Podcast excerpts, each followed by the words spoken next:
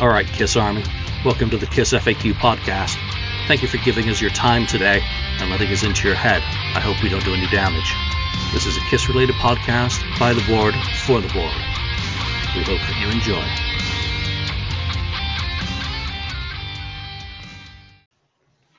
Welcome to episode three ninety-three of the Kiss F A Q podcast. This weekend we're live, and it's all Daniel's fault. So we've got five guys on the screen today. Obviously, Daniel Weeze on the board, Lonnie Saint Louis Kiss, Ken, the voice hey. of reason, so we've got five and guys. A new face. Obviously, Daniel Weeze on the board, Lonnie Saint Louis Kiss, Ken. Who's, pl- who's played the frickin' show? Hmm. I do hear. I hear a repeat of the whole thing. I hear an echo. Yeah, so no, uh, there, there's, the echo. there's the echo, and we'll just work through with it while we figure just out who's calls, I guess. I don't think but, it's me. For, but for now, we're going to talk about Gene Simmons, the best of Gene Simmons. And Daniel, this was your subject, your topic, I think, or was it one I stole from the board? Let's go around the table and just say, you know, initial thoughts on Gene Simmons. What does he mean to you in the band before we talk about any of his external activities? Let's start with the new face, Anton. Um, well, I mean, Gene was my introduction to Kiss. The first album I ever had was the Gene Simmons solo album. I got all four at once, but Gene's was the one that, you know, obviously popped out to me as a young child with the, the blood in the face and, you know, his was the first album I put on. I, I liked Ace's better, but Gene's was the first one I went to. And Gene was like, uh, you know, I don't know. He's always been a big part of it. When I, the first time I met them, it, it was most exciting for me to meet Gene. And I've met Gene more than the rest of them. And I, I you know, I, I, I don't know if I can put it into words any more than that. I, I, I think Gene's awesome. Yeah. What color Kool-Aid do you drink generally for the band? Uh, uh, multicolored swirls. I, swirls. I, drink, I drink all the Kool-Aid. I believe everything they tell me. Yep. Drink, yep. Depends on mood, right? Yes. There you go. Ken, you're you're known to be a Gene fan. Yeah. So uh, why don't you give us your overview of Gene Simmons, the man, the myth, the legend? The, my overview? Oh.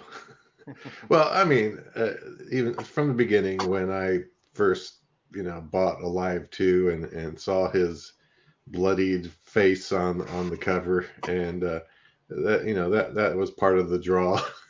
Not necessarily the blood, but just just evil. It was just something sinister. It was kind of cool, um you know, like Dracula and all that kind of stuff.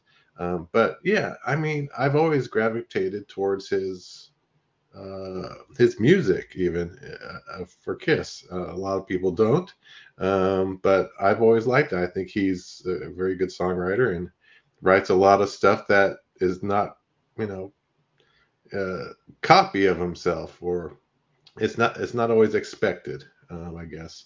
Um, so, and then other things, you know, back then when I was reading about, you know, Gene Simmons and saying, oh, oh you know, he was a sc- school teacher for a while and, and, and this and that, and he, you know, didn't drink or smoke and that sort of thing. I was like, oh, you know, it's it's kind of impressive. You know, you don't hear that from a rock star that they don't drink or smoke and that sort of thing. So, yeah, I've always been a big fan. I've always followed Gene uh, the most of, of the, you know, original members and the newer members. Um, and it's always it's great when I've, you know, gotten to meet him a couple times. Yeah, I've always had an affinity for Gene. He's like, he's a demon, but he's an immigrant. So I share True. that with him as someone who came to America. And that's about as much as I share with him, because I certainly haven't had forty-six hundred entries on, on my pistol notch. Um, well, no? No, and, and I, I'm I'm not braggadocious like Gene is, but I've always liked his casual arrogance. Sometimes it's overbearingly embarrassing. Uh, sometimes you're just like, yeah, that hits it on the on the head. So I think you you touched on the, the the most important thing to me musically about Gene is some of his influences that he's got and some of the really off the wall batshit crazy that he does musically. So um, he's he's turned into a little bit of Grandpa Monster for me, but uh, you know, still entertaining, still I guess grumpy old man. Uh, Lonnie, Gene Simmons to you. Um. Gene meant a lot to me. Um, I I became a Gene guy like when the reunion happened and, and they put the makeup back on. It was it, prior to that, it was more about Paul, and it, it, it changed to Gene when that and that happened, just because Gene really became the face of Kiss again when they put the makeup back on, and it was more about Gene and the makeup and stuff that you would see on on either M T V or any kind of news outlets or articles would be more geared toward Gene at the time. So it when they put the makeup up, back on, it kind of changed me more into a Gene guy. Um, and I, Gene, and, and I'm kind of, and I'm with Ken that um, his, his, the songs that he wrote are, are very underappreciated. And I think we really got a dose of that with when The Vault came out, and, and what was heard on there was really kind of eye opening. I think to a lot of fans, like, oh wow, this is, this is really good stuff. Why, why, why wasn't this on a Kiss record? You could say that about, about multiple songs on there. So I think I think Gene is, as much as Gene is the face of, of Kiss, even though a lot of us know that that Paul really kind of steers the ship, I think I think at the same time Gene is kind of underappreciated element, even though he is the the face of the band. So um you know, re- really really really proud of his contributions to the band and, and what he has meant to the history of the band. Good day, Craig. Thanks for joining us. And Richard. Daniel, what does Gene mean to you? Well, I have to second Ken on, on the bloody face, Gene. I mean, the first time I came across that face, Gene, sweaty and bloody, uh, I was blown away uh, watch, uh, looking at that uh, cover. Um, and the character that he was back in the seventies hasn't been, you know, topped since. Um, I, I guess those guys from Sweden, Ghost, they tried a bit, you know, being uh, have a secret identities and uh, that kind of stuff, but but you couldn't really match Kiss in the seventies. And Gene was scary uh, and had some awesome songs back in the day. So so that character that he was in the seventies, I think it's the best char- character ever in rock music if you're into, you know, the visuals. Uh, in later years, um, I was always a Paul guy from, from the mid-eighties, but in the last, let's say, fifteen, twenty years, it's become pretty obvious that Gene is the one that uh, is easier to like than Paul, so to speak, because Gene seems still kind of down to earth, I think, and he's very good with fans. He um, appreciates the fans, um, and while Paul has strayed away and become, he has become, you know, it's harder to like him at this point in time. So, so Gene is, he's just a cool guy, and uh, I like his work ethic and uh, the way he um, conducts himself most of the time. All right, so let's get into some of these external Kiss projects that uh, that. Um, Gene has been involved with. Andy, Anton, there you go. Either way, they both work. Yeah, I knew I knew it'd happen eventually. But uh, when you look at Gene's outside business ventures and some of the things that he's been involved in over the years, going straight back to the seventies, he's, he started uh, branching out into producing other artists, um, and then acting, and then, you know, everything that he's done since. What are some of the most important things to you that have interested you in what he's done outside of the band, and what are the ones that you immediately kind of disregard and ignore? Um, well, I'd I'd say as far as a, a personal thing, the ones that, you know, that I latched onto earliest would have been like uh, his his film roles and like Runaway and um, Never Too Young to Die. I enjoyed those movies and watched them a bunch when I was a kid, just because oh, it's, it's Gene, he's doing something different. He's he's doing movies. This this will be fun. And so I don't know exactly how successful we would consider those to be, but they were they were fun for me. And then also, uh, you know, his his um, Simmons Records, his record label. I was always interested in, in checking out anything that was on that label because it was Gene's label, even though I didn't ever really like anything that came out that he put out. Um, so, yeah, his entertainment related stuff for me, you know, personally, whether any of that was actually successful at all. Um, The uh, the Wendy O. Williams album is great. That's like a lost Kiss album, and that's that's pretty much, you know, Gene bringing all his his stuff to the table to help out Wendy. And um, So yeah, it, it, his music and entertainment related stuff, I think that's what he's he's best at. Right. So when we go through all these uh, different uh, things, activities that he's done outside of Kiss, I'm going to ask you for your best one of that kind of area, and then at the end we'll uh, all figure out which is the which we think is the best of Gene outside of um, Kiss. You know, not necessarily the most successful in, in some cases, but I, I don't think anyone will be too surprised. Um, Lonnie, where have you enjoyed his projects the most outside of Kiss? And, uh, you know, well, I can't say his movies. I really can't. Um, I, I don't, I don't remember them coming out obviously because they came out and also I was pretty young. And I remember I, I bought them on, on D V D and went back and watched them. And while Runaway is, is decent, um, the others really kind of fall short of the mark. So it, it can't be his movies. It's, to me, it's not asshole either. I really have a, I really struggle with that. I mean, I, that, that album actually came out the same day that Velvet Revolver's debut came out. And I remember I went to the record store and I bought both of them at the same time. And I got back in the car. I'm like, what do I put on in the car? And I, and I something about, I just knew, I just knew what asshole was going to be. So I put in Velvet Revolver and I drove back to work when I went on my lunch break. So, but to me, to me, it has to be Gene Simmons' Family Jewels. I mean, look, look what it did. Not, not only for his image, but say what you want about the show, but look what it did for the, for the public's eye of Gene Simmons and the band for that matter. I mean, we, we saw the attendance figures in two thousand four when they toured America and they weren't great. And then they didn't tour America in oh five, oh six, oh seven, oh eight. They did, they did some tours. They did that European tour in oh eight, which was very successful. They toured Australia in oh eight, which is very successful. They did like some one-off shows in the U S in oh five, oh six, oh seven. And that was really about it because I think they were worried, and Ticketmaster and Live Nation were worried, is Kiss really going to be able to draw? Because they haven't drawn. And before the two thousand four tour, they toured with Aerosmith. It was a co-headlining tour, and they were the first band on. So...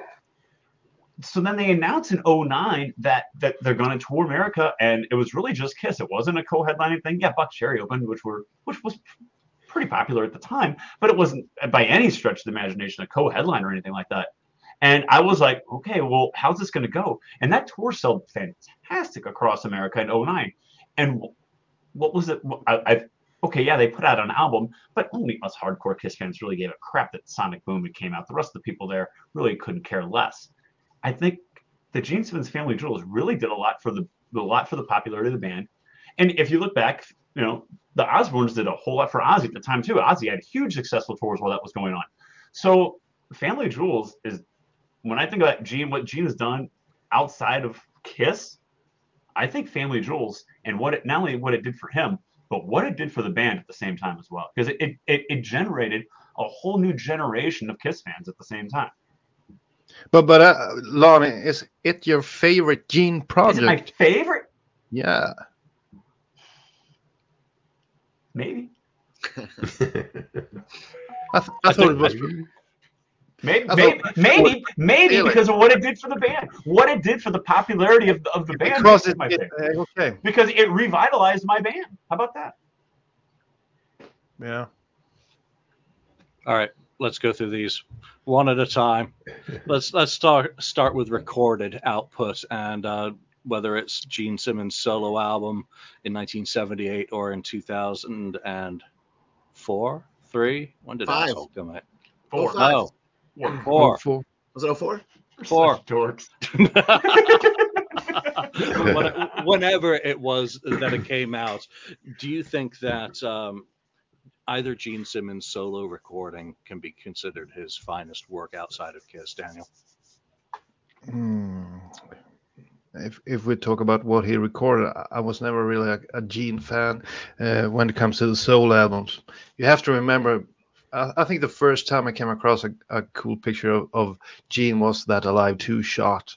And uh, when I put on the Gene Simmons album, I, as many others did, we we thought it would be God of Thunder, you know, like, and I I guess the first time I listened to that album was in the mid eighties, some some some sometime around there. So I, I, I thought it would be War Machine, God of Thunder, fits like a glove. It wasn't really that. So uh, uh, I didn't like that album at all. Ace's album I liked, Paul's as well. Uh, but in later years, I've come to appreciate it a bit more. Man of a Thousand Faces, uh, See You Tonight is a beautiful song. I mean, he has some beautiful song songs on there, but but as an album, I think it's I prefer it over Peter's album, but it's just the third the third after Ace and Paul. So uh, and if I would put up my fifteen uh, favorite Kiss albums, you wouldn't see Gene Simmons seventy-eight or Asshole anywhere near those fifteen albums. So so uh, when it comes to his recordings, I'm not really sure if I enjoy his solo projects. I think uh, most of his songs were greatly improved if he worked with someone else. For example, in later years, uh, Unholy, when he worked with Vinnie Vincent, then he uh, really was able to create some great stuff. And in the eighties, um, when you hear the demos for some of his songs to Lick It Up, uh, you do understand what kind of input Vinnie Vincent had on those songs. Like Fits Like a Glove is one. I always mention that because I like I like that one. But uh, um, the demo is like really simple, and then I guess he added Vinnie, and out came this great um, song. So so.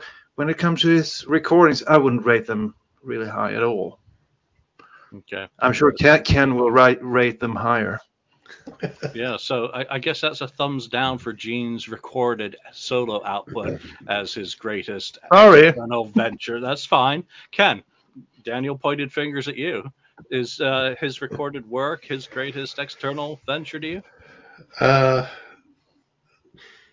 Well, external venture. Um, I mean, we're not counting the Vault, right? Um, we're leaving the Vault as a. Or it's its own. It's own it, that's its own thing, itself. Right? Yeah, yeah. It's its that's, own that's thing. Kind of a bigger thing, right? A K A so, the yeah. As for the Gene Simmons, uh, his music um, outside, um, I well, I always loved Gene Simmons' solo album from the first time I heard it, uh, and I was uh, I, what in into Kiss for about a year. Uh, at that time when I first bought the uh, album in seventy-eight. Um, that was the one I liked the most at the beginning. Now, I, I came to listening to the other ones. I, I started liking them, you know, better. You know, uh, you know, Aces, of course, is always, you know, high up there with everybody. Um, it's, you know, the straight ahead rockers and stuff like that. And, and Paul's a little bit more like Kiss itself, you know. Uh, but yeah, Gene Simmons branched out and, and did his own thing. And, you know, I got to give him credit for, you know, t- it's it's taking risks, really. He's not ca- scared to take risks. Um, no. and, and, and that was a risky thing, not making every song on that album God of Thunder, which he, of course, didn't write. But if you think yeah. about it, you know, Daniel, you know, Great Expectations. You may not like Great Expectations, but I, I come to appreciate it more now than I did back then.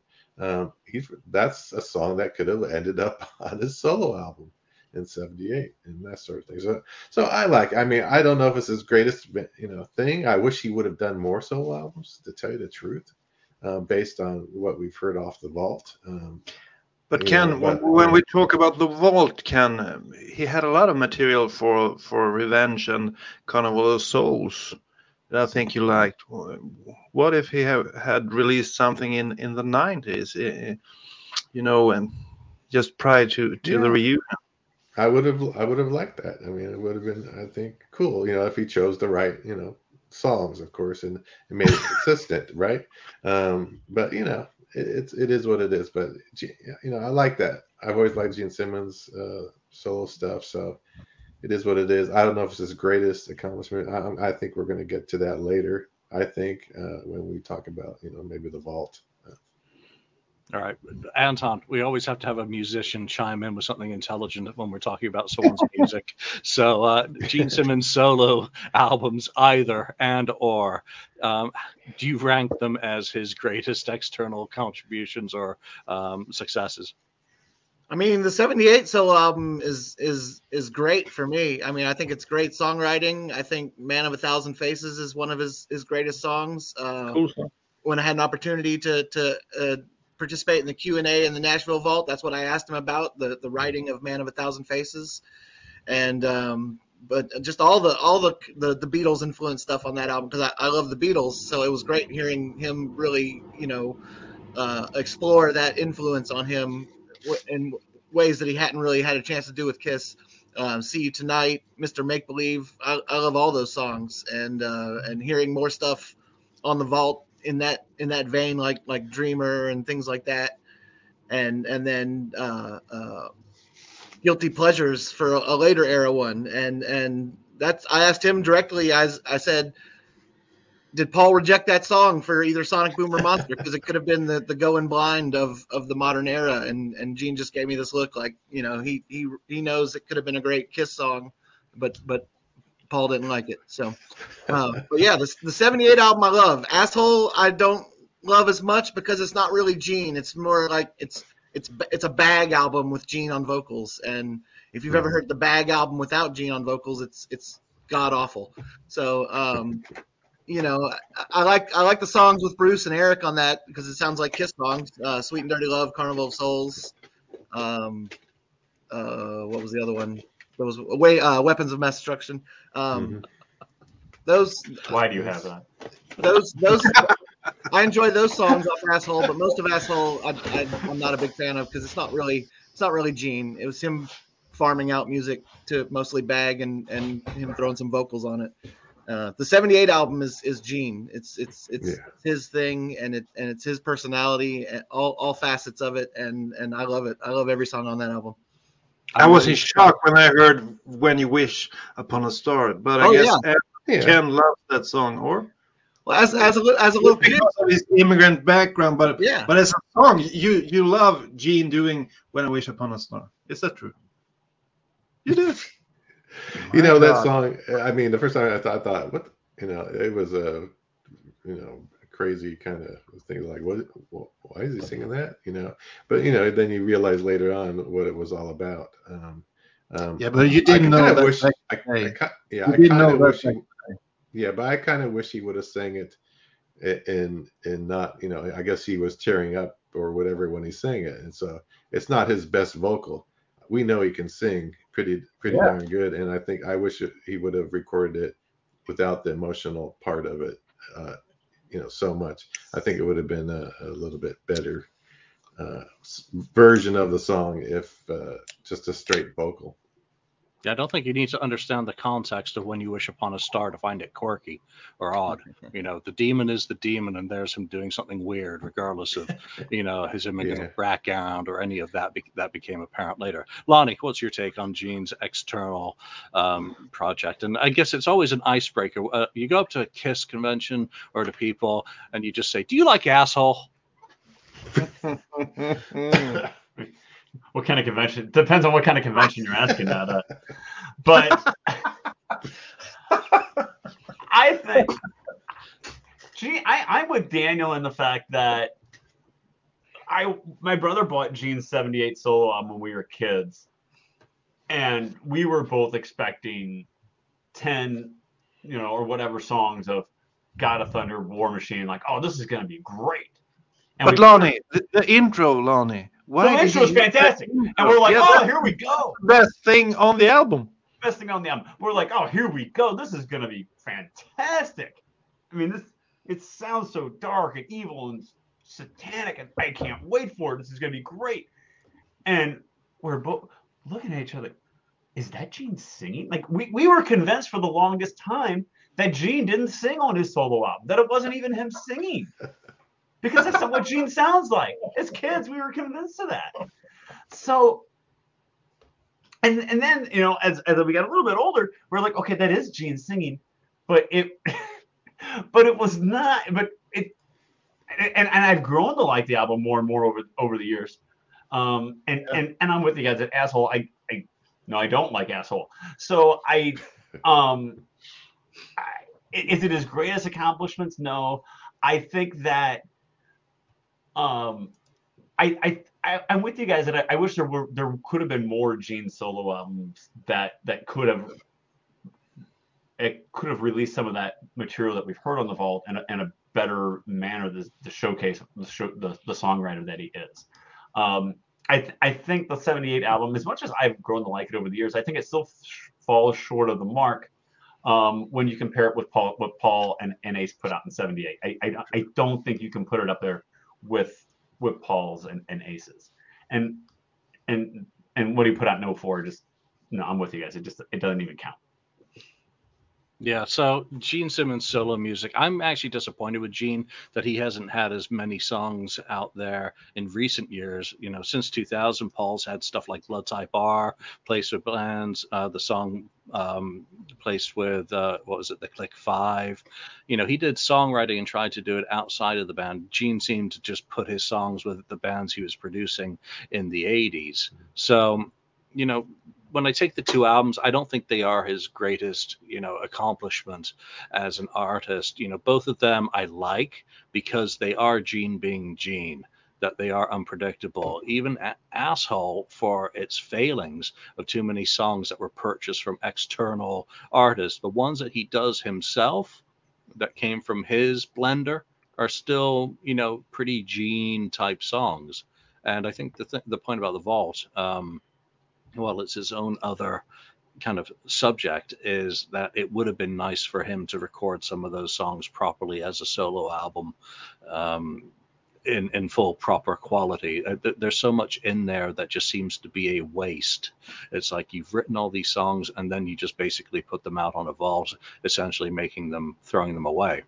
Because, you know, there weren't as many people who bought The Vault as consumed it for free and consume it for free on uh, YouTube, which, you know, it it doesn't bother me, but uh, it, it would have been nice for him to have given his art a little bit more respect than he seems to, but it seems to be part of his mentality towards songwriting and music, that it's all very disposable into what it accomplishes for him at that moment. Um, let, let's move into that other area. And but you remember, you remember, before we go into The Vault and all kinds of stuff, I would like to hear a little bit about what people think about his acting skills. We, we went through that real fast. Oh, that was where I, that was where I was going. Oh, sorry. Who's in charge here? Daniel's in charge. Daniel, lead us into no, the, uh, no, I'm the acting. I'm just, you know, I'm just a fan. I want to know what other fans like. I, I'm totally into what fans think about Gene Simmons. So. Uh, I want to know what they think about the acting career. You know, we mentioned it at the top of the show, but but I need I need some more information. Okay, so well, you, who, sorry. Who, who are you asking? I, I'm not in charge. You, you're steering the ship right, through Ken. The stormy seas. All right, Ken, get us started on Gene's acting career. Gene's acting uh, career. Is that um, something that you can consider his best? No, no, no. Of course not. Um, Yeah, he dabbled. All right, well, that's the topic. Next topic. Okay. Wait, Thanks, what? Ken. What the heck? All right, so, uh, yeah, I mean, I thought it was kind of cool that he, you know, was acting, and, and he when he did Runaway, you know, I saw that, like, the day it came out at the theater. Oh, my God. I saw it in the theater. That's, yeah, yeah, I saw it in the theater. And cool. So... Uh, yeah, it was cool. I thought actually the movie wasn't wasn't bad. I mean, it's kind of, you know, very dated, for sure, but uh, it was it was all right. And I liked, you know, Tom Selleck was all right, of course. Um, but yeah, I mean, it the thing is with Gene is he was being, you know, typecast into that. Yeah, I paid. I overpaid. But. Um, I actually paid, believe it or not. You know, it's my well-earned money, you know. But yeah, it was it was an entertaining movie, um, and it, he was good for that part, uh, I have to say. Um, but yeah, some of his other stuff, um, you know, when he did, uh, you know, Velvet von Ragnar, oh, that's that terrible. One, it was like just as that. It's kind of, you know, it's kind of shocking. Um, he really though got himself into that one, that role. You got to admit. But it, but yeah, his acting is just something extra that I think think he thought he could do, or it was it was something that uh, he wanted to, you know, try to do. And obviously, it didn't really turn into too much. He did a few movies here and there and some T V stuff, but uh, yeah, he's he's better. You know, stick stick to or stay in your lane, I guess, is the thing. You know, as far as music is, uh, stay in the lane and. and record music and, and tour and that sort of stuff. Okay. Johan, uh, no, it's a promo. and, and Gene's acting is acting is to acting as Yoko Ono's vocals are to singing. And Tom, uh, what's your take? Uh, haven't you watched Never Too Young to Die recently? Oh, I, I just purchased the Blu-ray. I haven't actually watched it yet because I'm, I'm still working do myself up to Velvet, do Velvet Von Ragnar in high definition is going to be, you know, something. Oh yeah. But um, you know, I mean, when I was a kid, I thought he was great. You know, I, I really enjoyed Runaway. Uh, I saw it in the theater. Yeah. I bought the V H S tape. I watched it a bunch. Uh, I thought Never Too Young to Die was was was fun and interesting. I mean, I was I was I was a kid. What can I say? Um. You know, his acting's not the greatest now that I'm a little more cultured and have watched more movies, but I still enjoy it for the nostalgic factor. Uh, Trick or Treat, I love that movie, not for Gene, mm. really, just for the whole, you know, capturing of the eighties metal scene in a movie. And, um, you know, I watch that movie at least once every year or two, probably every year around around Halloween. I watch oh, yeah. That's one of my October movies. And uh, and Gene was great in that, even though he's just a small part in that. He was really good in that. And, and you know, I mean, uh, a drug lord on Miami Vice, that was he was good in that. You know, he, mm. he, he, he's got some acting yeah. skill. He's not as good as he thinks he is, but, he you know, he's a good character actor. Okay, Anton, who's a better actor, Gene Simmons or Paul Stanley? Um, um, I mean, I gotta give it to Gene. What has Paul even done? Remind me what Paul has even done. Millennium. Folger, the Folgers commercial. Well, I, I, I guess I, I, I know he likes coffee, so he's believable, you know. All right, Lottie, Gene is an actor. Well, fun and interesting is a is a great way to describe Never Too Young to Die. Fun and interesting. But Gene's acting. Oh, Grove. No, it's not fun. It's not fun or interesting. Um, I, um, Gene's acting career for me, I don't know. I mean, you know, it always to me it always seemed like kind of a joke that he's out there doing these movies in the eighties. It's just like, what what are you doing? Stick with what works. You know what I mean? I mean, find something that you're good at doing and and do it. I understand the lure of Hollywood was was was big for him, but come on. Runaway's Runaway's halfway decent, and when I mean halfway decent, I don't think I've watched it in twenty years. So I mean, I what? it's it, right. I, I, know. Fan, and I call myself a Kiss fan. Like, I mean, can, It's it's Saturday night. I want to watch a movie. I'm not going to sit down and watch what, Runaway or Wanted Dead or Alive. I'm just not going to do it.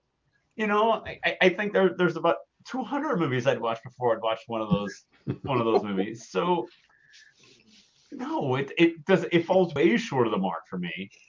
I, I, I think the whole Gene wanting to be an actor thing was, you know, was silly. I mean, here a guy that could pull off, hey, I'm going to go and be an actor. Here, The Rock, he pulled it off. He was a wrestler, mm. and now he's going to go be an actor. That guy pulled it off. Well, because what is wrestling? Half the time it's scripted. It is acting. acting to begin with.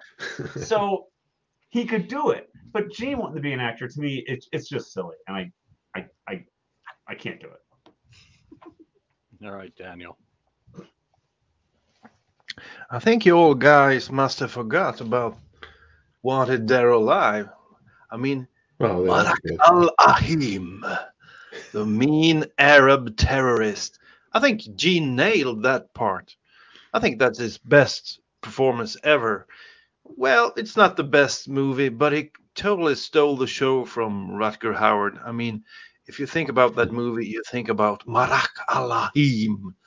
And in hindsight, um, that kind of problem with Arab terrorists, you know, they were a bit before their time because after nine eleven, you know, you know what happened.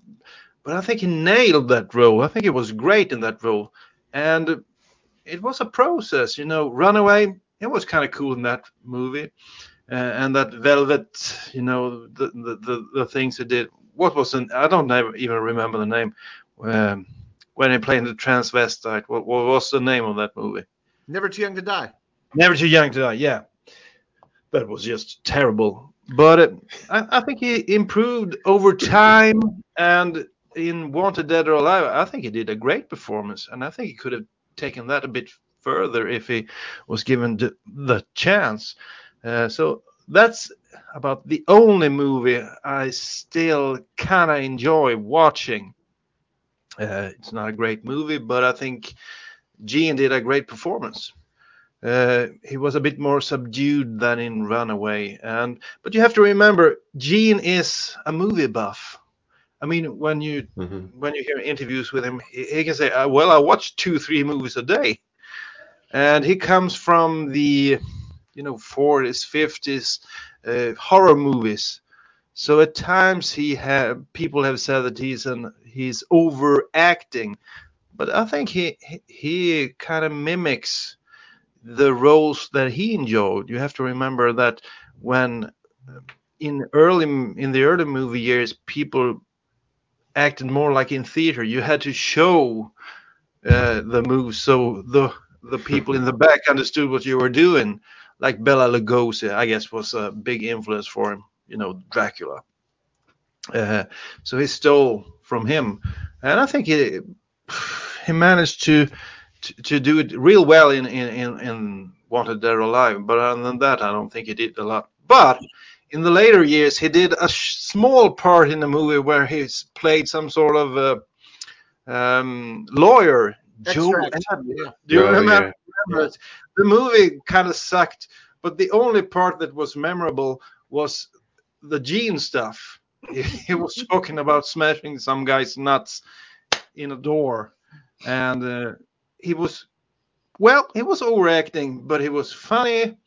He was uh, solid. So, so, so I think he got some skills. I think, I think he's a pretty, pretty good actor. And um, unfortunately, in the eighties.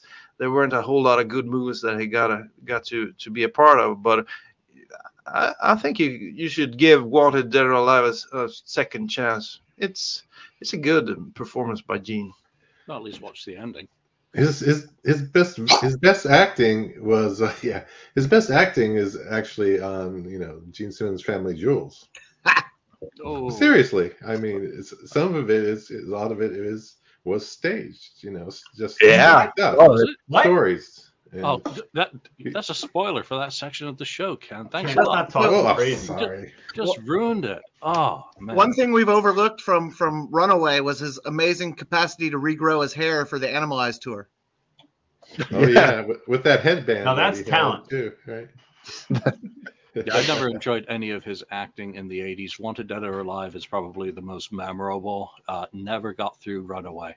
Never, ever. I yeah. figured they all should have quit acting after the first screening of Kiss Meets the Phantom. Phantom. Um, yeah. Because since then, none of them have done exceptionally well. I think I think Peter probably wins it for the most convincing acting scene.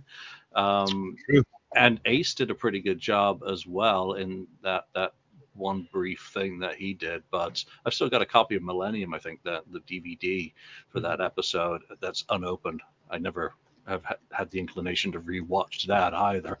Um, oh yeah, there's a good one. Uh, an honorable mention for Red yeah, Surf, and of course his yeah, him playing a drug dealer right in Miami Vice season two. George All right, Clooney.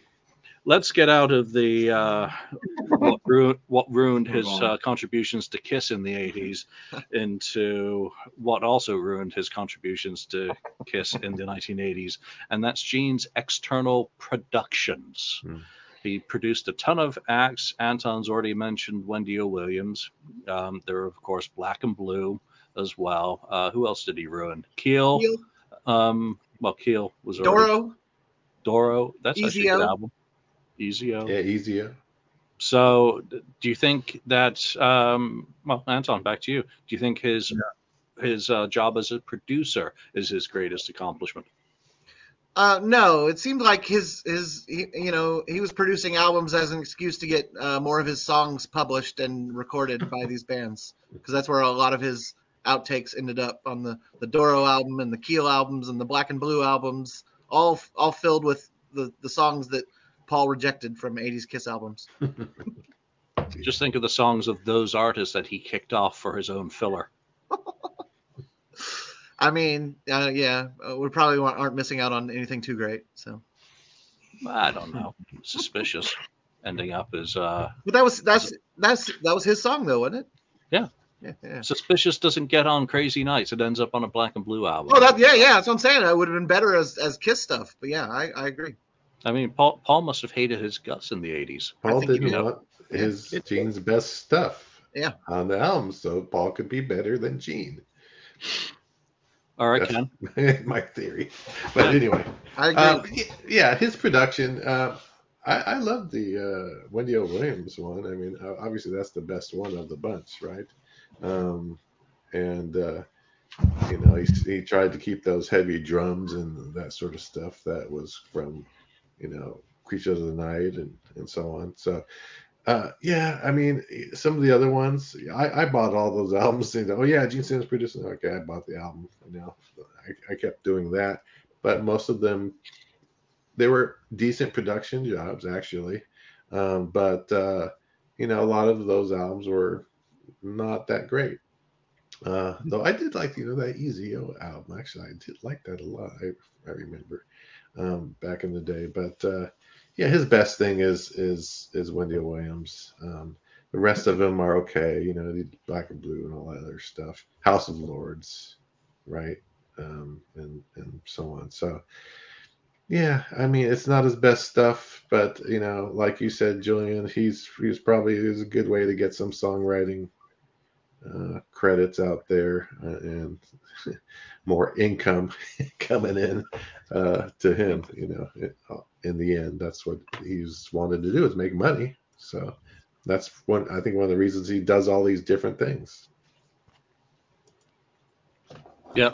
So, you know, his production, I think Wendy O. Williams obviously takes the cake just in terms of that it's basically a lost Kiss album in many ways.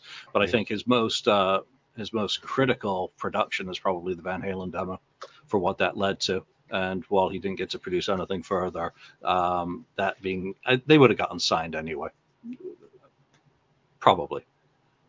Yeah. Maybe. Yeah. Yeah. Or well, yeah. No, yeah, probably it, it, at it, a time. If yeah. if you think about what was happening to Quiet Riot, who was their main competitor around the time, Quiet Riot only ended up with a, a deal in Japan and not worth a damn. Of course, Kevin DeBrow is a bit of a negative versus Dave Lee Roth uh, for oh. for that. Yeah. But uh, Van, Van Halen certainly was more worthy of it.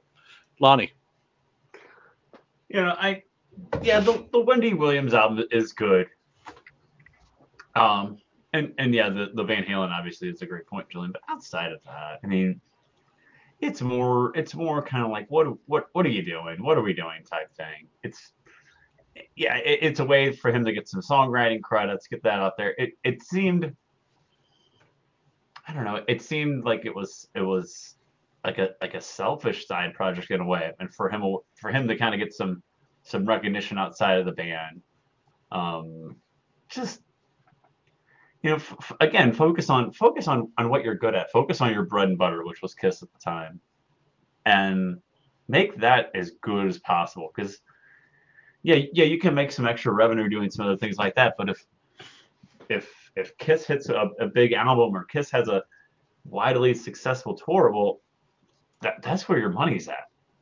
So, to me, I just I just feel like the the the acting at the time just co- it goes hand in hand with this producing at the time. It's just, you know, just like, what, what, are, what are we, what are you doing type thing.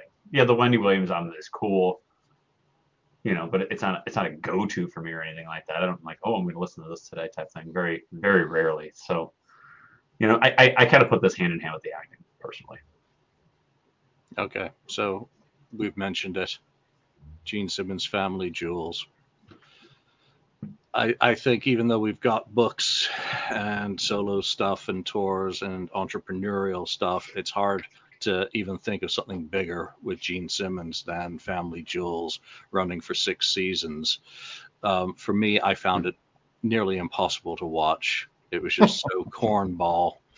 um, just so overly scripted, so contrived. I mean, right to the I, I was out when he was sticking his hand up the ass of a cow. I mean, even though that was that was clearly not a new experience for Gene. Um, at least this time he was wearing a glove. But I, I could it's not like stand family. Yeah. I couldn't stand Family Jewels for the most part. Um, any part of it, it was like, this is not the music. Um, but there were little pieces in there that were gold. There were, when he'd pick up an acoustic guitar, and that scene in the kitchen where he played My uh, Uncle is a Rat. Yeah. Or when he played First Love with Sophie. Um, mm-hmm.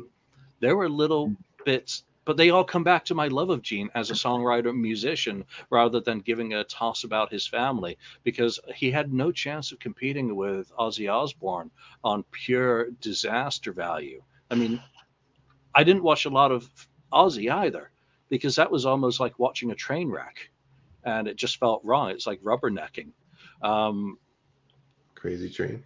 But I, I don't think anyone will argue that Gene Simmons' Family Jewels kept Kiss in a much larger spotlight than it deserved at the time, and was critically important to a lot of things that they were able to do, and, you know, stretch out their career and lead to other stuff. Daniel. Uh, well, when it comes to Family Jewels, I have to second you. I, I didn't watch it a lot. Um, it was painful to watch to me.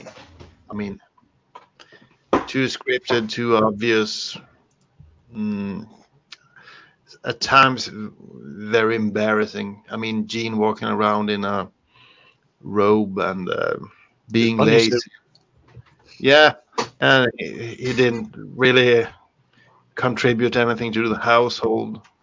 His his wife seemed to do most of, of the work, and he, he just ran around and, and looked for, for for new projects. So, and it wasn't anything that he came up with. He tried to uh, mimic Ozzy Osbourne's success, of course. So, uh, nah, I don't have a lot to say about Family Jewels. Not not my cup of tea. Um, but as um, Lonnie mentioned, like a half hour ago, uh, it was important for the band. I think. I think. I think it made uh, people interested in the band. So just for that, it was good that they did it.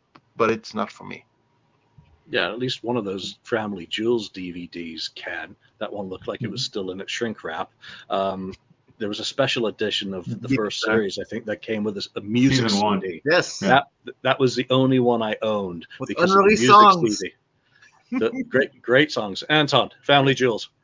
Well, I mean, Family Jewels, uh, I can appreciate its existence for bringing uh, us the idea of the Gene Simmons bikini car wash. It's true. So if if if for that nothing else, if for nothing else, it was it was it was it was worth existing so that that idea could come out into the world. Yeah. Yeah, that, that's a very fair point. Oh, Lonnie, yeah. you, you talked you talked about Family Jewels earlier, Lonnie. So I did.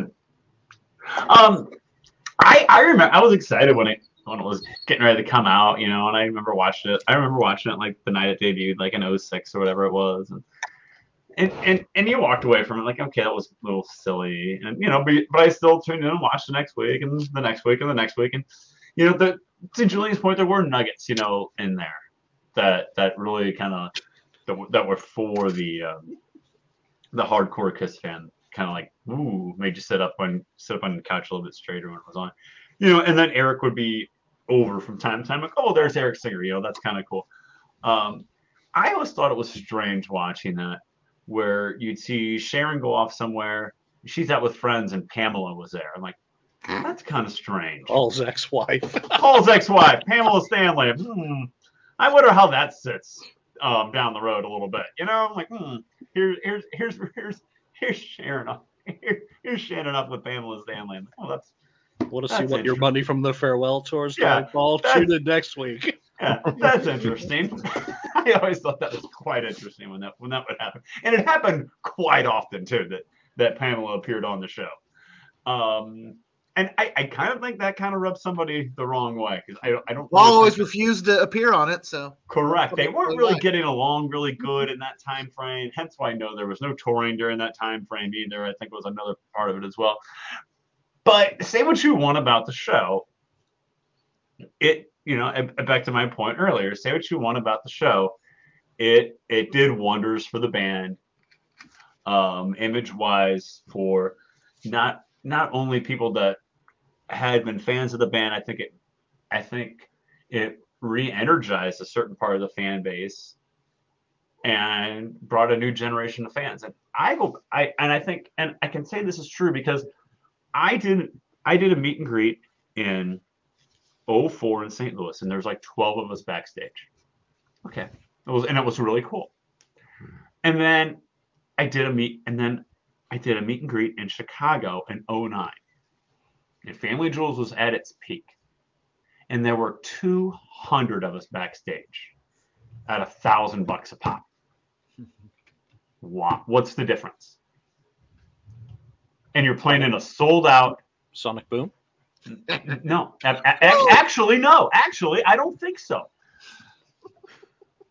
I mean, you're playing at a sold out arena in in down in Chicago, as opposed to a half empty amphitheater a few years ago. It did wonders for the band. Like it or not, corn, corny or not, corny or not, and sticking your hand up a asshole of a cow, corny or not, um, did it, it did wonders for the band. So is it is it is it is it its most successful? I think the, the answer is obviously yes. And I think it's actually, and I think it's actually my favorite because of what it did for, for the band. I, I, I think not only the oh nine tour, but I think tours after that, it just, it just re-energized the band in the public eye for in America. That's but but I just have to add, uh, we've shut down Sonic Boom quite a few times now. Uh, I like Sonic Boom better. I have to mention personally, for me, it was really important because I had given up on the band. You know, I just saw them as a nostalgia act, just going out on tour, uh, performing the same songs over and over again, and then suddenly new music, and it um, it it made me. Uh, you know, getting back into the groove and, and liking the band again. So I think for many people, Sonic Boom was important because it, uh, especially for Tommy Thayer, like Tommy Thayer, he, before before Sonic Boom, he only played other people's songs. Now he sort of could put his stamp on the band, um, at least um, for a little bit. So so I think Sonic Boom was really important for the band as well. Uh, I just want to mention that. Thank you. Um, yes, it is. And it, I don't know if it would have been possible without Family Jewels raising their visibility and all then seeing that there was more interest in the band, and all of a sudden now we'll do a, a, an, an album because there's a possibility of more people. So, you know, it's chicken and egg. Um, let's talk about another area of Gene's art his, that he's approached like he's approached his music, that if he likes something, he can buy someone else's song and release it. And this is publishing. Um, he's put out, obviously, Me Incorporated, Ladies of the Night, twenty-seven, uh, Kiss and Makeup, Sex Money Kiss, and Gene Simmons' Art of War, which is basically taking Sun Tzu's um, Art of War and uh, slapping his name on it, public domain work. Don't forget um, On Power. Yeah. Or On Power. Or yes. Should we? Or or should we? I mean, uh, uh, Anton. So, so, well, supposedly he was a New York Times bestseller, right? That was for Kiss and Makeup, so that was probably his most successful one. Um, I've only read the Kiss and Makeup and Sex Money Kiss for the, you know, for the behind the scenes Kiss info, and the, sto- and the and the info about, you know, the stories about the music, because that's what I'm interested in. Um, all those other books I uh, have, don't have and haven't read and really have no interest in. But um, uh, his first one was was a, a New York Times best-selling book, right? So that would be that. You have to consider yourself successful as an author if you have a a, a book on those charts, right? Yeah, even if it was ghostwritten. Whoa. Uh, Daniel, Gene is an author. Yeah, you know, the biography was nothing special. Um, and the big problem for me is it seems like he, he's been using a lot of ghostwriters on a few of his books, like that twenty-seven book, you know, and The Ladies of the Night. Uh, you know, I got a friend who was a successful athlete over here in Sweden and uh, an Olympic champion. And I remember people contacting him and wanting him to put his name on stuff, you know, like cooking books and articles and all kind of stuff. And I think that that might be one thing with Gene, that people get get in contact with him and say, hey, hey, I got this great project, do you want to be a part of it? You just have to put your name on it and then we can release it. So I'm not sure how big part Gene has in a lot of his of of, of these um, you know, projects. Like yeah, I think people approach him. You know, you have the soda thing, you know, that soda he had for, for Moneybag soda. It's on my Moneybag soda. Yeah. And you have the, the, the, the, the weed thing and also the uh, alcoholic stuff, the alcohol, you know, the, the spirits that they've been released in, the, in later years. People just get in contact with him and, and, and say, put your name on this and let's release it. So um, I think the only thing he did by him, I don't know how, but but the first biography that went um, in the early two thousands, I think that's his book. Other than that, I'm not sure how much he's been a part of the other stuff. Me Incorporated and and that stuff he's a part of, but those are really thin, so um, and really bad. Yeah, I, I'm going to interrupt before I go to Lonnie, and that is, I think Anton is right about New York Times best-selling author for Kiss and Makeup, regardless of it being ghostwritten, but I think um, it's not a solo venture. Yeah, it's, it's more of a it's own, Kiss venture. It's certainly one of his most successful things outside of Kiss, but it's because of Kiss. Right, it's you got know, his, his, his, his makeup, and makeup on, on the cover. cover. Right, yeah. yeah. So, you know, I'll, I'll certainly say I only own two of his books, and it's Kiss and Makeup and Sex, Sex Money Kiss. Kiss. Yep. Lonnie, publisher Gene. Um, you know, I bought Kiss and Makeup probably the day it came out, um, and and read it immediately. And I think I can say the same thing for Sex Money Kiss when that came out as well. I was excited for the follow up, um, and and enjoyed both of them actually, um, very much so. I, I just. Gene's was the first autobiography to come out, and oh yeah, the Tongue magazine. I have all my Tongue magazines still in a tote downstairs. You know, those those are worth a lot of money, so um, I'll be holding on to those for a while. So I um, and they're they're they're good reads though, and and I did buy The Ladies of the Night, which yeah, I'm real proud that I own that too, and I think I have Me Incorporated also, but. Um, for, for me, it's those first two, though. And those are good projects. We're talking about Gene being successful. I mean, th- those were very successful ventures, both of those, the Sex Money Kiss and the and the Kiss and Makeup. Uh, the others, they kind, they kind of fall, I think, for me after that. You know, and I, I think he was a little bit jealous of the, the Ace's book came out and Peter's book came out and Paul's book came out. And when he had put his out about ten years, pri- ten or twelve years prior at that point. And it's like, oh. Well, maybe maybe I should have waited a little bit a little bit longer to put mine out, but um, they're they're good projects though for sure. As much as I've kind of, you know, waved away the, the acting and the and the uh, and the producing, I, I think the at least the first two books he put out are are are, are good reads, both of them. Very, I think Sex Money Kiss, you know, is a is a good um, it's a it, that's a good book, like as a, as a good very mo- motivational type book to go out there and. And do your best. If you're going to do something, give your all type type message that it that it portrays. I, I enjoy both of them. Better than Backstage Pass is a second kind for of. For sure. Having yeah. it, they're both doing yeah. a similar thing, um, but it comes ac- across yeah. as a little bit more mm-hmm. um, more reasonable. All right, Ken. Yeah. Are you sure? Because you already skipped me on Family Jewels. Wow. And you didn't right, chime though. up and you, interrupt. You, you, You, you held up the said, D V D. That was your contribution. You were providing the eye candy. That's it. I, Are you I, sure? I, let me let me just say on the Family Jewels that I did watch it. I was watching everything.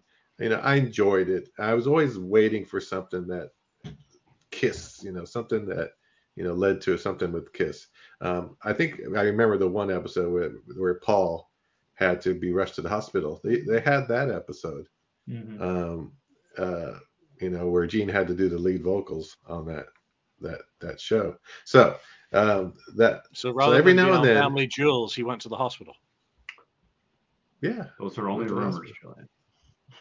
You know, that heart uh, palpitation thing that he had. So anyway, uh, enough of that. Um, the, so the, the books, important part of that, the important part of that is they have pro shot of that uh, that. three-piece show with Gene on vocals, and and we yeah need that. yeah I, I agree I agree um so the books, yeah again I'm like you guys, the, the first two books are important. I didn't go buy any of the other uh, books. I saw them, I was like, yeah I don't have any interest.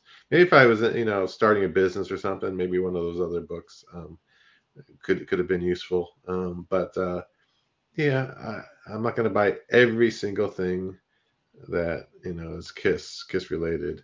Um, though I buy a lot of stuff, but there's a ton of stuff that I I just don't buy. I mean, I, I kind of pick and choose my things. So the two books was enough. I think though, yeah, I agree. Gene Simmons should do, and he probably will, uh, another, you know, autobiography, a, a thorough one, and lit out some more, you know, details of, of of stuff that's gone on. Maybe after this, you know, tour is done. So yeah, so I skipped you. I'll start with you on this next one.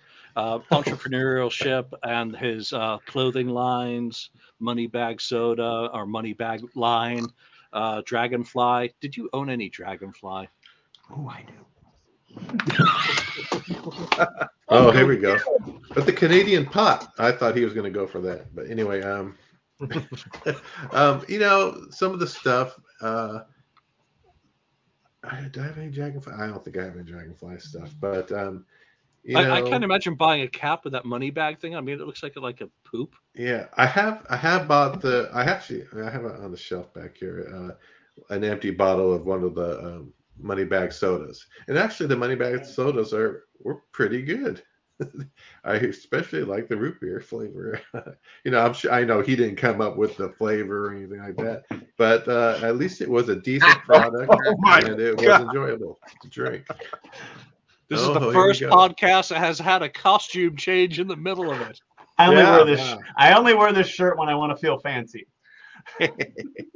Yeah, the the Dragonfly shirts, they have some cool ones, Kiss ones and, and stuff like that. I have those too, but this is the most ridiculous one, so I had to wear this one. But that that's a bunch of picks, right? Is that picks? No, it's money bags. Money bags.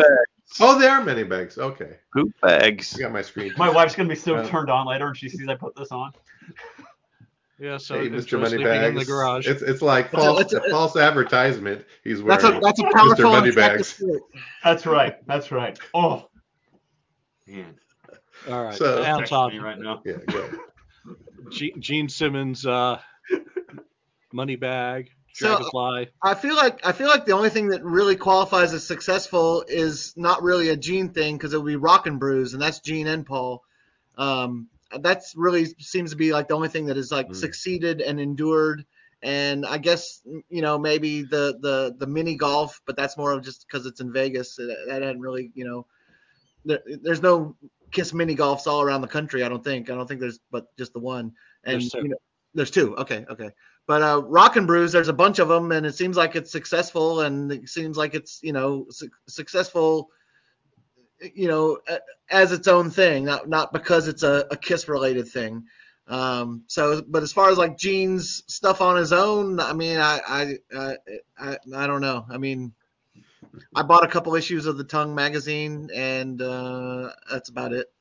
All right, Lottie, you, you've got your fan club out here. Well, I, well, I, th- I think this shirt is self-explanatory. But um. No, I, I, I have a couple of these other shirts too. I, what there's, did that a, there's cost? like a what? What did the shirt cost? I don't probably. And by oh three in oh three in oh three, it probably cost like fifty dollars in oh three. That's really expensive back in oh three for a shirt. So maybe more than that. I don't remember. But I have there's a there's a there's a there's one like this that has like the four solo album faces on it. Right. And I, I think I have a Creatures one too. So nice. it, it's pretty good, pretty good, pretty proud of it. Um, and there's like shorts too. They're like like Destroyer like board shorts and Love Gun like board shorts. I think I have Destroyer ones actually. I might put those on later. Um, my wife's texting me. She's not happy. Uh, every, I yeah, think every, I, uh, every male has heard that before. um, you know, I don't know. I mean, it, at the time it was fun. I mean, I bought I, I bought the, the the Dragonfly stuff, and and and I think a lot of other Kiss fans did too. I mean, it, here there wasn't a whole lot going on in oh two, oh three when. No. When when those when he was doing stuff like that, and the Tongue magazine at the same time, oh two, oh three, there wasn't a whole lot going on. There wasn't a whole lot of new Kiss stuff out there to buy. So yeah, I have my Tongue magazines downstairs still. I have these gaudy shirts still. Um, I I I I have these. I'm I I'm more willing to. I knew exactly where this was. It took me like five seconds to go find this and put it on. You know, where I think I'd have to look a real, little harder for my D V D of Runaway. So, uh, I know where mine is. I'll, I'll, I'll, go to Goodwill, I'll go to Goodwill this afternoon and pick up one of these. So no, I, uh, you know, I, I Gene's had some, some Gene's had some fun outside projects. You know, they, they, they some of them have been fun, you know, and between the clothing line, the Tongue magazine, like it was, it was I think I think those like projects like that I think were fun at the time because there wasn't much else. Like again, like there wasn't anything else going on. There was nothing happening. Is the band done? Is the band not done? We didn't really know. They appear on this Dick Clark thing with Tommy Thayer. I'm like, what the hell's going on? So I, I think projects like this were fun at the time, um, and they're still fun for me. I don't. I, I, you know, I think they're good. All right, Daniel. Clothing, food, soda. Oh, that's just a bunch of shit. I don't have anything to say about that. It's so really bad that you can't even fathom. I, I, I don't know how it came up with all that stuff, but it was bad. And as Lonnie mentioned, these were some really lean years for, for Kiss. So I guess out of desperation, he got that shirt. But if that shirt had been released in ninety-six, he would have bought something else. So Correct. so um, I have really nothing to add to the, that stuff. I, th- I just think it was bad. Good. And that can lead us. I'm going to come uh, just for the sake of time. I'm going to combine uh, these oh last two two sections into one, and that's uh, of course the Gene Simmons Vault and Gene Simmons solo band tour. Um, yeah. For me, I rank Gene Simmons solo tour performances above Family Jewels as his greatest external accomplishments outside of uh, external accomplishments outside of Kiss. That's double whatever. Um, but because to me it has always been about the music, we would never have otherwise heard live versions of Charisma, Are You Ready, It's My Life. Um, what else? Uh, Almost Human, Got Love for Sale, Wall of Sound, Sweet Pain. No Theme. Yeah, Boom Boom. Um, She's a European, Sweet and Dirty. And See You Tonight, you know, that really, and getting to, I, I flew to Edmonton to see that damn tour. And obviously I went to L A for the Vault. Again, it was the music and everything that both of those things combine into one.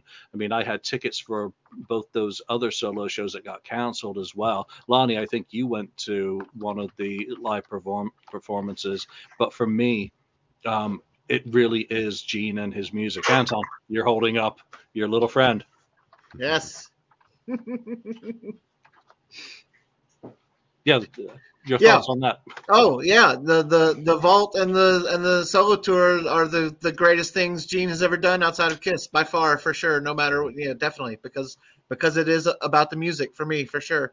And the tour was awesome. And I wish I had a chance to see it, but you know, I've I followed it through through videos and recordings, and and loved hearing all that stuff played live. And you know, I mean, part of why all that stuff is successful is again because of Kiss, because of the, our interest in Kiss and and the music. But but you know, uh, you know, the, definitely. I mean, I've I've enjoyed the Vault more than any other thing Gene has done outside of Kiss, and I've spent more time with The Vault and and listening to those solo shows than I have watching his movies or listening to Asshole or or you know reading his books or any of it. So yeah. Yeah, or eating at Rockin' Brews for that matter. It, yeah, yeah, you know, exactly. we, we were both at the Vault in L A together. I'm I'm still consuming the Vault. I'm still discovering oh, yeah. new things in it. Um, I'm still finding new recordings on YouTube from the dates that he did all over the place. Um, you know, you know, what are those projects and where do you rank them with his external activities? Well, I think the you know Gene Simmons solo tour is, is just fantastic. I think that's a great thing. Unfortunately, we we, we had I, you know you and I had tickets to go to that one that was going to be at Riverside and it got canceled. Uh, you know that would have been a, a very cool thing. But uh, yeah, and the Vault, we went to that in L A at Capitol Records uh, building, and and uh, the, that whole thing. Th- that's the big thing for me. I mean, it was just the whole the whole package. The music that, you know, probably we never thought we'd hear, um, all those, you know, one hundred, whatever, sixty songs or however many there are. Um, one sixty-seven. There you go, one sixty-seven. One repeated twice. Well, there you go, one sixty-seven or sixty-six, whichever one. But, uh, and then, and then meeting, you know, uh, meeting him again and, and with a little bit more, you know, time, actually. I was lucky, one of the first ones, I, I was very lucky to uh, you know, be one of the first to enter into the, the studio and, and meet with him, and I had a little extra time, and it was fantastic. Uh, the whole you were thing. Number three. I was no, yeah, I was number three going in right after Julian, number two. He had to be ahead of me, of course. Um, but I thank him for f- having the filming of it. Yeah, they stopped that quickly after after. Uh, that first Vault event.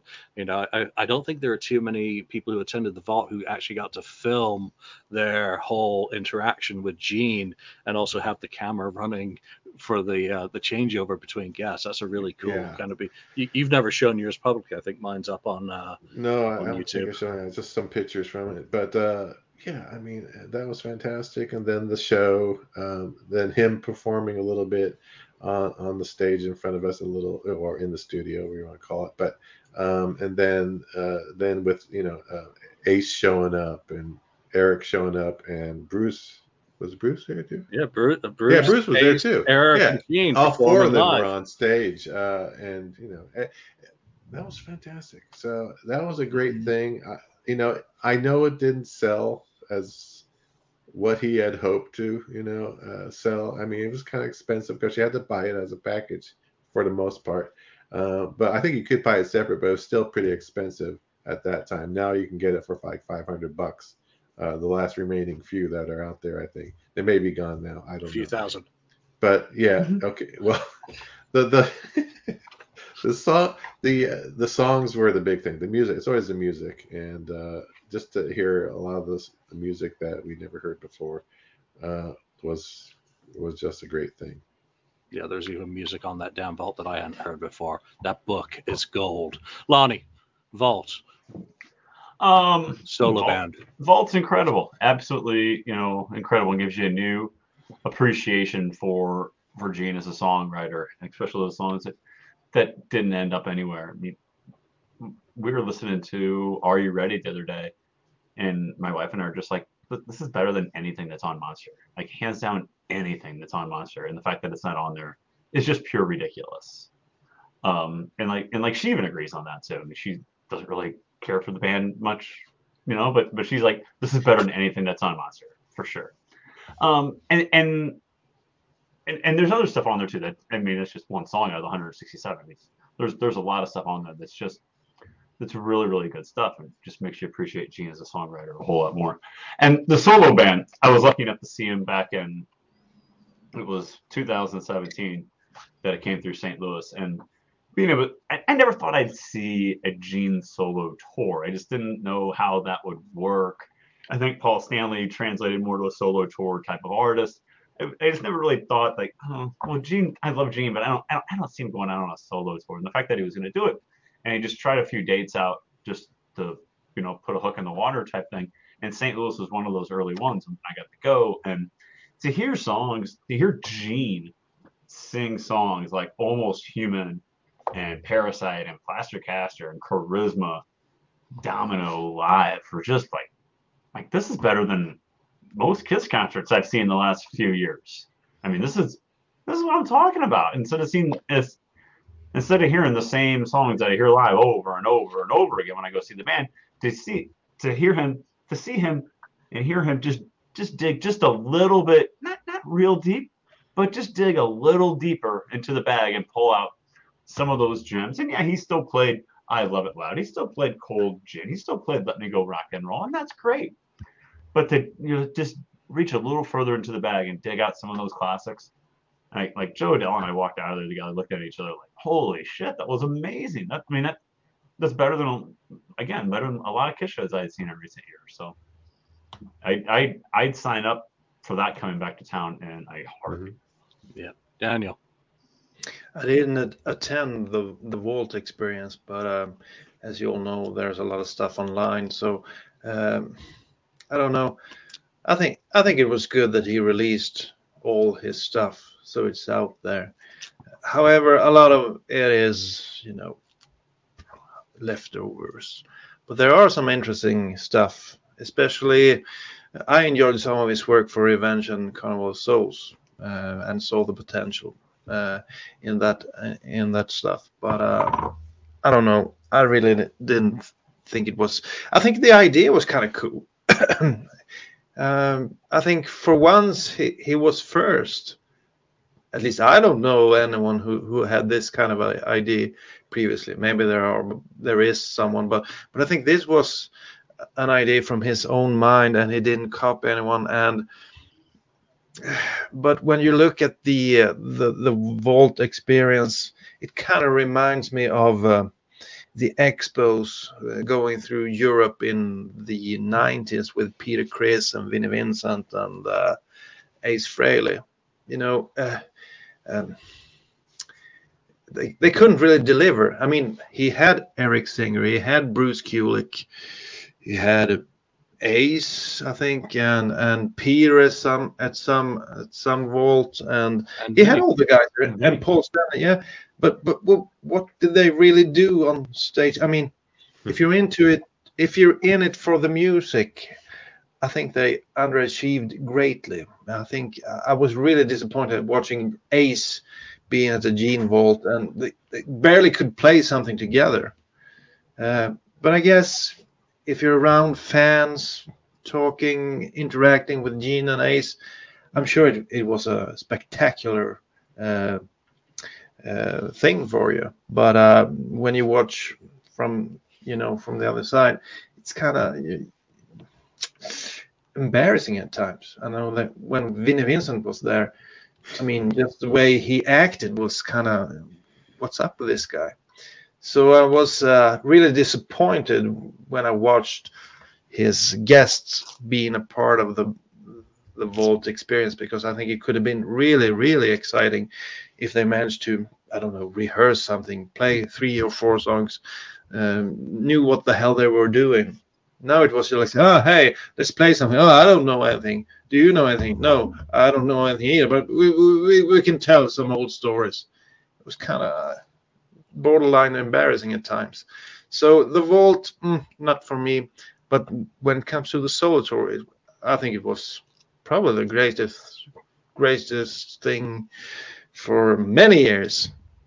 Uh, you know, here in Sweden, they, they did the Vault um, in the morning, and then they had a show in the evening. So it was a great two, you know, one-two punch.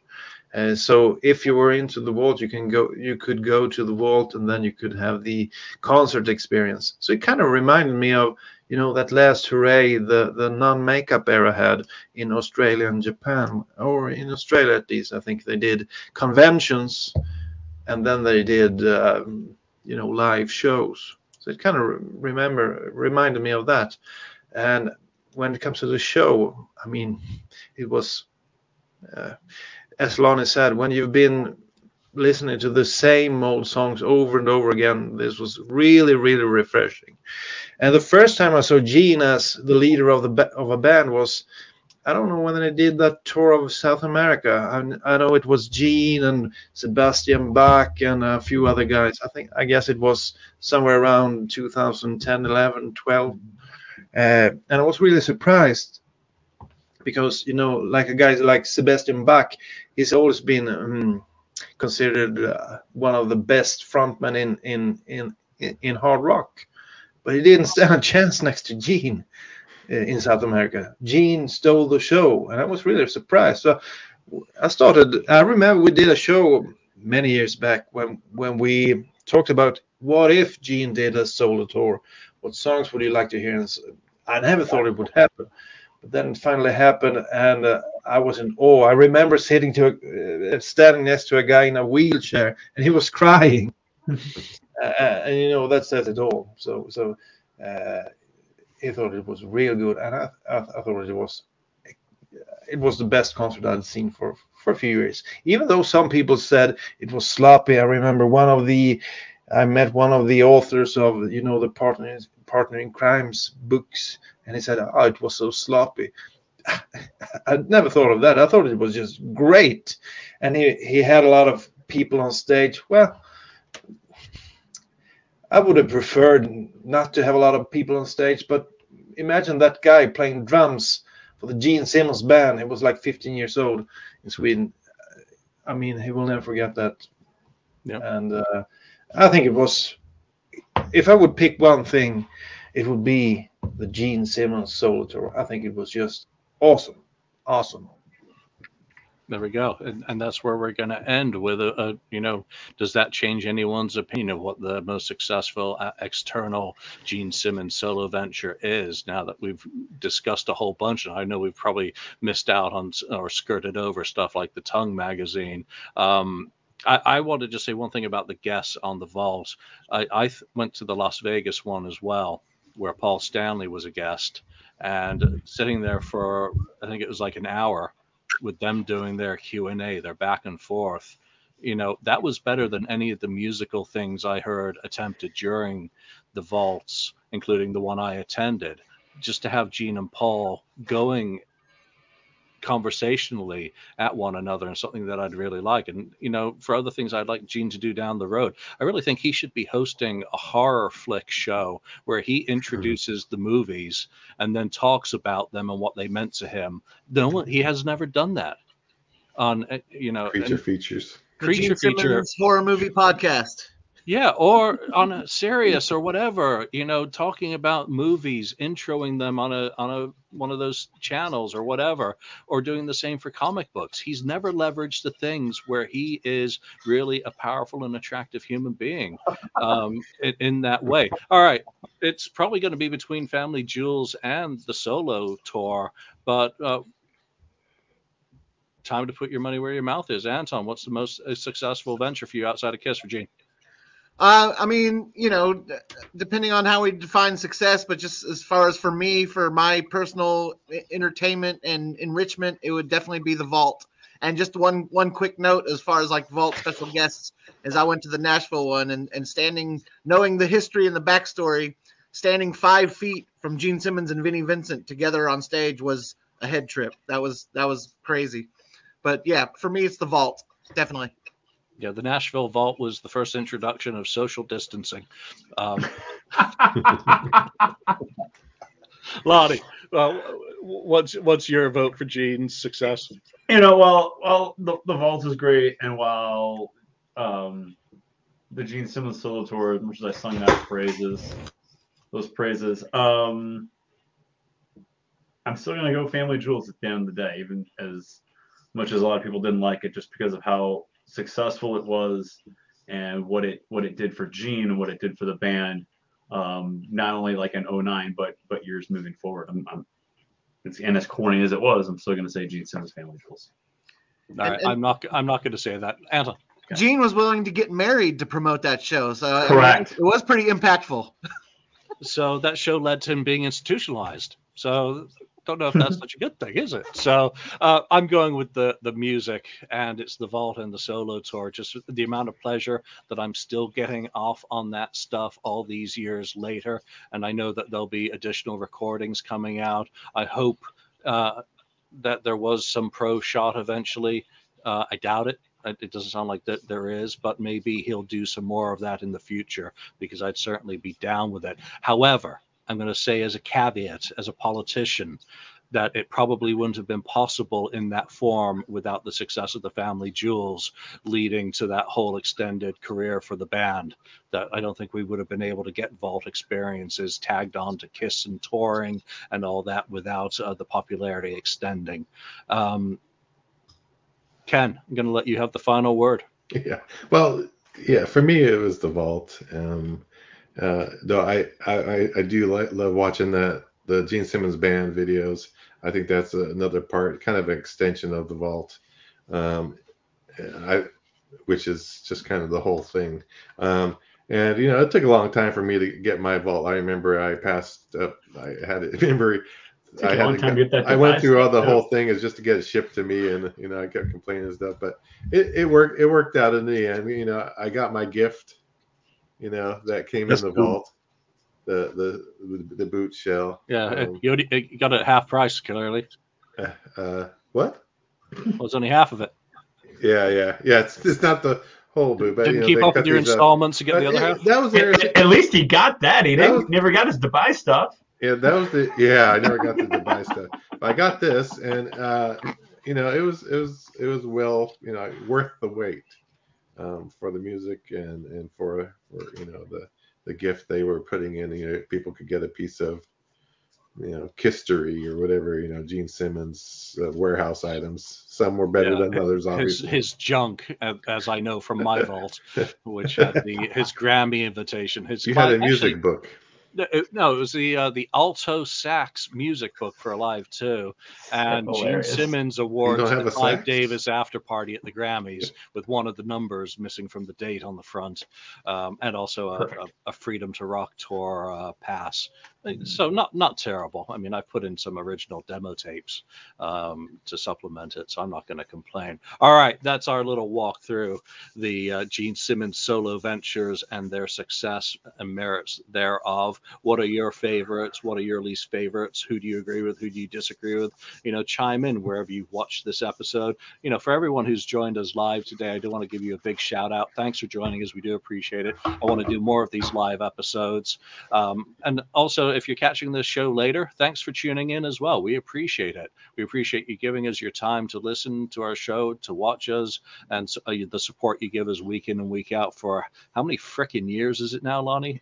Daniel, you started this, Daniel. Yeah. It's all your fault. It's my fault. I invented it. January fifteenth, we started this. I invented it.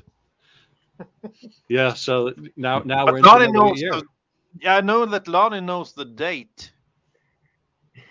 It's like January. Was it like January fifteenth? It was. It was January fifteenth.